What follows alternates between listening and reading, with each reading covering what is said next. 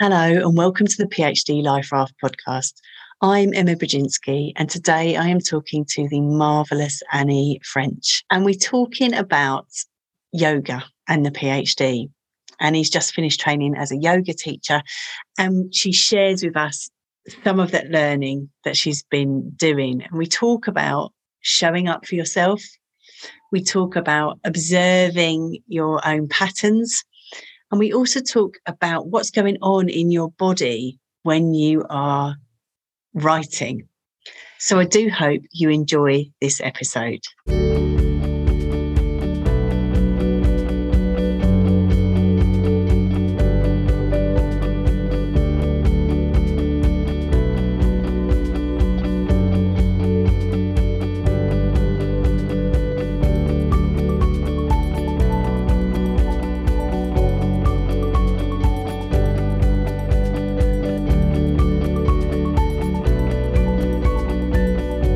Annie. Hi, Emma. Oh, this is a real treat for me, everybody. Um, we have to confess to start with that we know each other. Um, and we we met, I can't even remember how we met now, but I think we've kind of we've come into each other's orbits and I love it.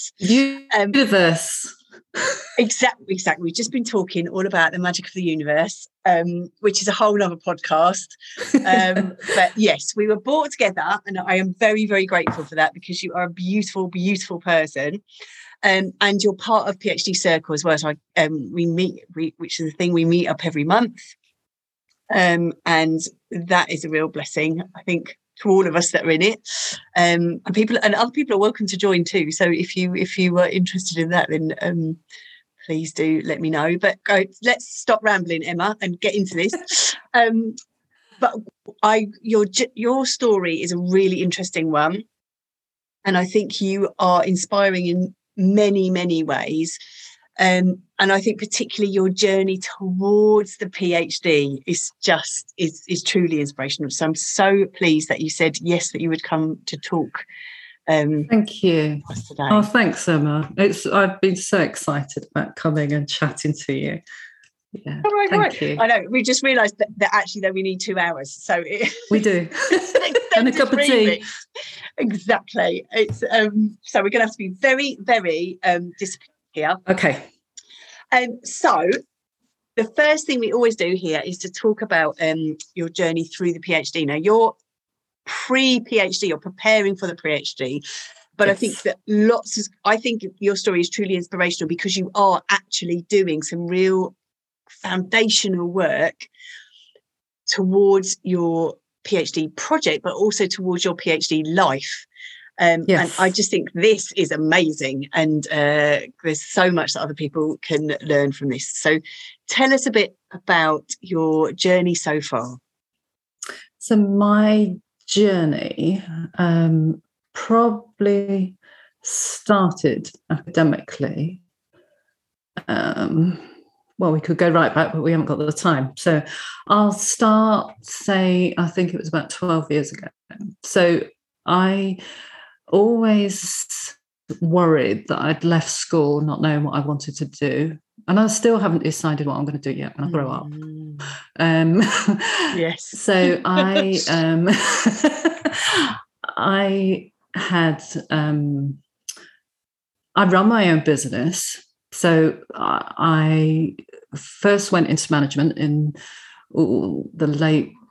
Well, I won't say the age. I won't say the year um, but I went into management in the NHS, primarily working in primary care, and knew that I was a good manager. Um, but because I didn't have that degree, I always felt something was missing.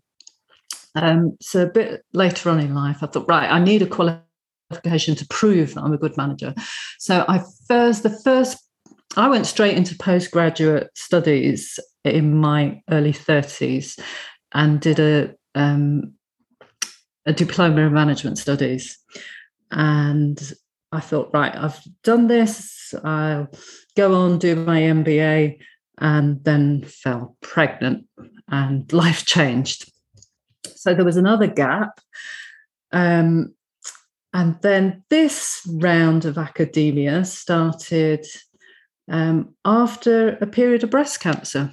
So I'd run my business for 17 years.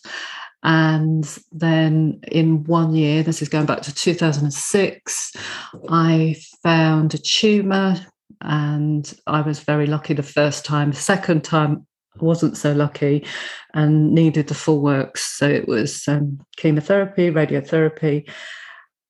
And although I can look back now and think, wow, that was a real survival. Um, mm. It was one of the best things that could have happened. In the, I survived, mm. and. I never, ever, ever take that for granted. But one tiny little thing happened during my treatment. Um, the hospital that I went to, I was an inpatient for five weeks, and they had an art room and I would nip down there every day and suddenly realized, oh God, I haven't picked up a paintbrush since I left school. And all those memories came flooding back of my time in the art room and why didn't I carry on studying art? Um, and we were talking about earlier about teachers coming into your life at the right time or mentors. And um, when I came home, because it was like a two year period of treatment, I thought, oh, I, am going to find an art class. And then I found the lovely Jackie Currell, who was a real mentor for me, but she's no longer with us. Um, but she really encouraged me and said, Annie, get a sketchbook. Annie, get yourself off and do a foundation. And I, I took two years to do my art and design foundation. And then I thought, I don't want this to end. And I saw a tiny little poster on a notice board saying, BA in creative practice in Manchester six years. And I thought, well, what else am I going to do? I've got this business to run. I went back, you know, I, I was recovering.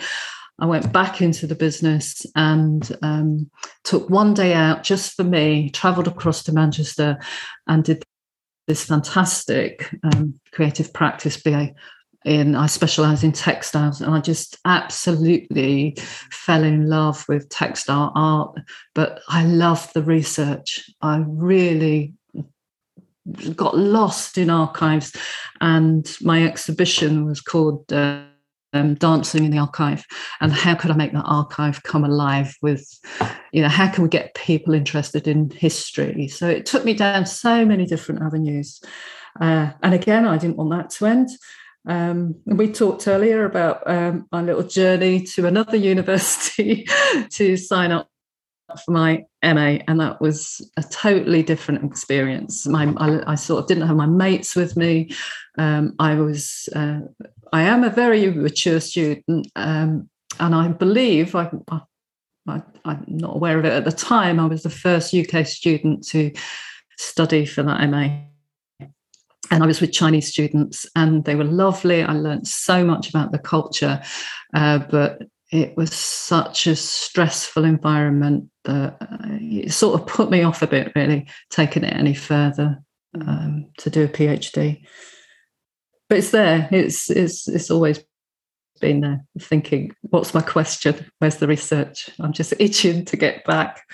Yes, and so now you're in that process of, and what I love, I, I love your um, thirst for knowledge and your love of knowledge, and that that's that's what that's what makes the best PhD researchers, isn't it? And PhD yeah. is, you know, it's philosophy. The the doctor of philosophy, love of knowledge, I, literally. Uh, Uh, I, my trouble is it's the choice, um, mm-hmm. and I know I'm going to have to be pinned down and get that question. And mm-hmm. I mm. think I've got it. That I think, oh, what if I miss out on something else?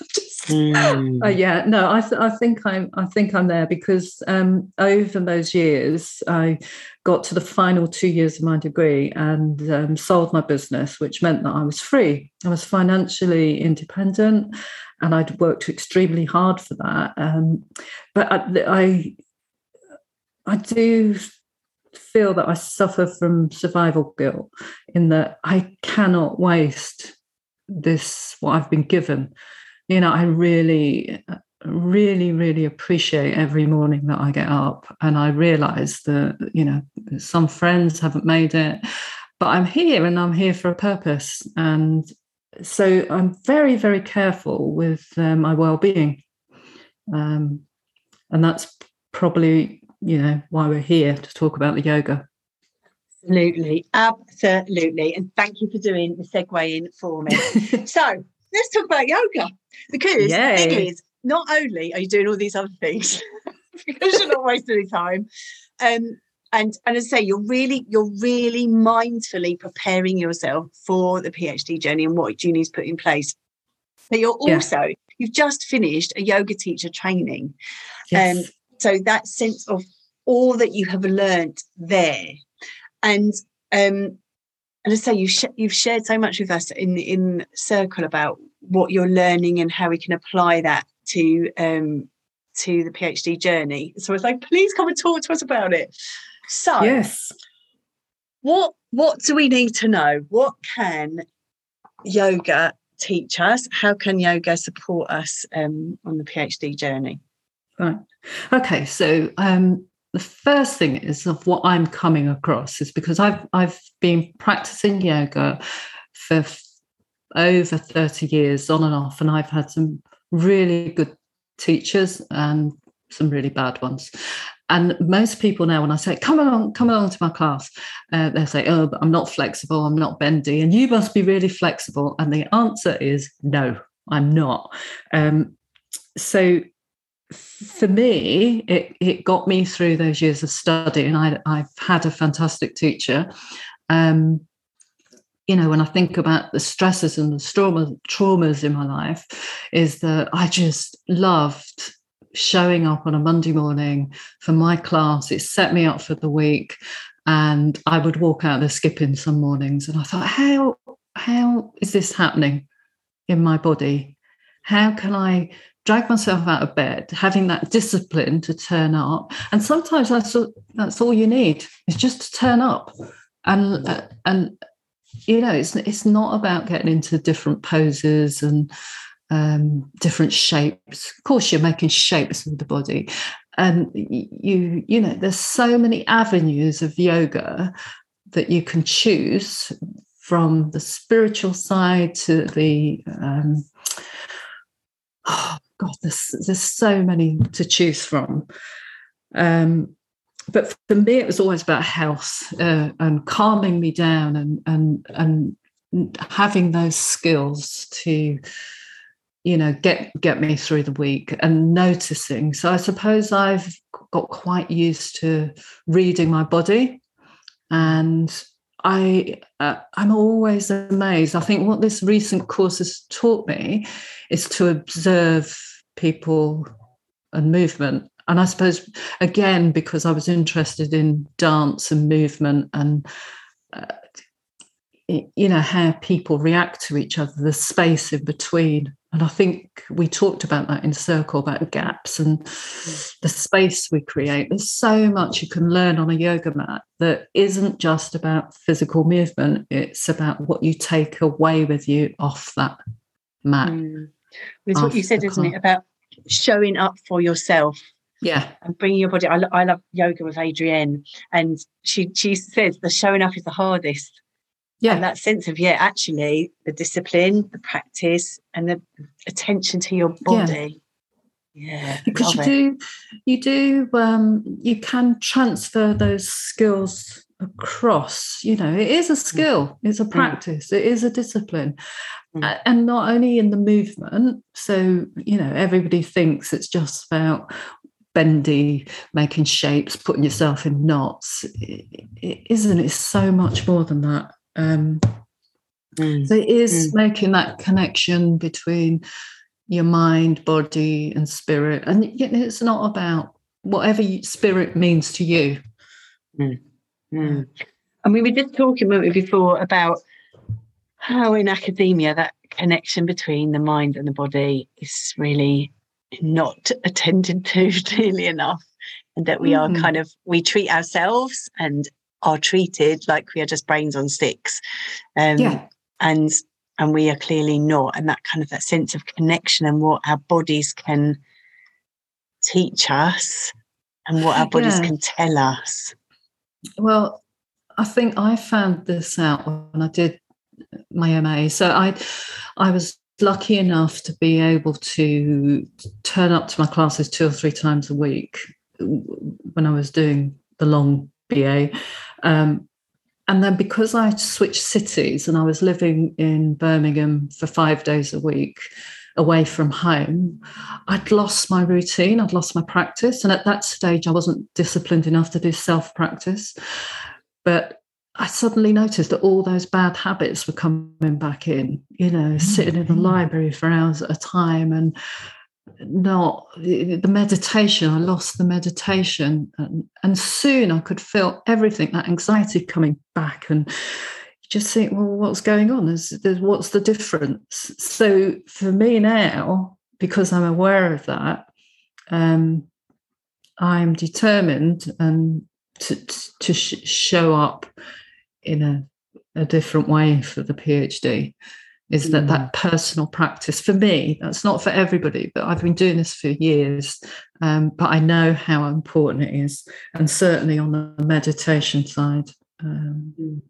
there's, there's so much yeah there's so much science in it now and I, I did say to you you know we live in our heads as academics mm. we live in our heads are constantly those monkey brain how do you switch it off and you can't you cannot switch it off but there's great there's great great science out there about you know the benefits of mindful meditation and that how you can tune into that which makes you more alert and you know in that flow I think we talked about that in circle. When do you know you're in the flow? When things just come out of your mind. And um, so, medit- you know, for me, meditation is a big part of it. Mm. And that sense of um, being able to to focus and think clearly, because we and and the issue of fear as well, I guess, isn't there? Because when you're in your head and you're all, with all the thoughts, that's where you can get into the fear casting. Yeah, because it's it's it's not it's not true, is it? Yeah. It's just your little monkey brain telling you you can't do this, you can't do that, and um, and we t- we touched on it before about the universe and putting stuff out there, and it it does sound a bit wacky sometimes, mm. but um, I, I love the wacky. Yeah, I, I just think do you know what? Things turn up for a reason the right book or the right passage or think the reference or whatever it is it's it's it's there. Um, but i can remember oh god one morning. So i go out for uh, a walk first thing in the morning with my dog, and I usually put on a podcast. And you, I think I emailed you that I said, Emma, you've just been on a walk with me. You've just been on my mindful walking meditation, and the sun was coming up, and but I was listening to one of your podcasts and it was um, David Vincent, and he just said something about creating space and movement. You know, when you're stuck, and we, I think we all know what that's like when you're you're, you're just stuck in a paragraph or stuck looking for that connection between you know well, what, what what does all this research mean i can't make a connection and i just thought he's talking about yoga because we get stuck in our bodies. We get, you know, and we're not even aware of it.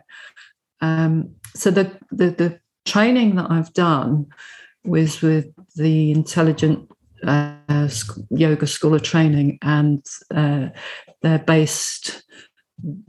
Their whole school is about um, Scaravelli. So Scaravelli isn't a, a, style of yoga; it was um, Vanda Scaravelli went on to teach in the 90s. And uh, she's my inspiration because that's what I'm going to do. I'm going to be a yoga teacher in my 90s. Uh, yeah. But it's it's it's all about the spine and the spine health. And if if we're just sitting, you know, in our writing club, I mentioned that that the, mm. the guys in the writing club sort of booking four hour sessions, and I can't sit still for four hours. I need to move. Um, but that's mm. so important that you know you just so my classes for april are on the theme of um, letting go so oh, just yeah. noticing you know where you're holding tension um, and, and, usually for most of us this is in the shoulders and the neck and you see you observe people with a rounded spine and it, it's how do you breathe? How do, how do you, how do you breathe properly? Because you're sort of collapsing your lungs, and then other people hold their tension at the other end of their spine and their pelvis. Um, and I'm just, rolling my shoulders now as we speak. Yeah, I thought so. Yeah. Okay, let's breathe. Oh, look, glide, glide those shoulders down.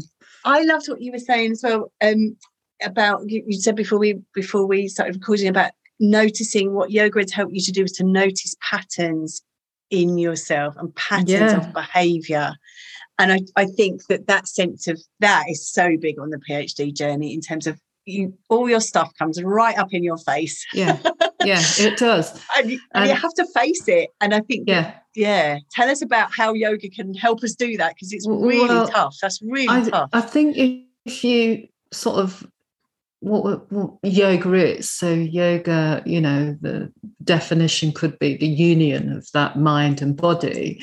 Mm. And when we're racing around all day trying to squeeze in everything possible into 24 hours, you just forget about the body part.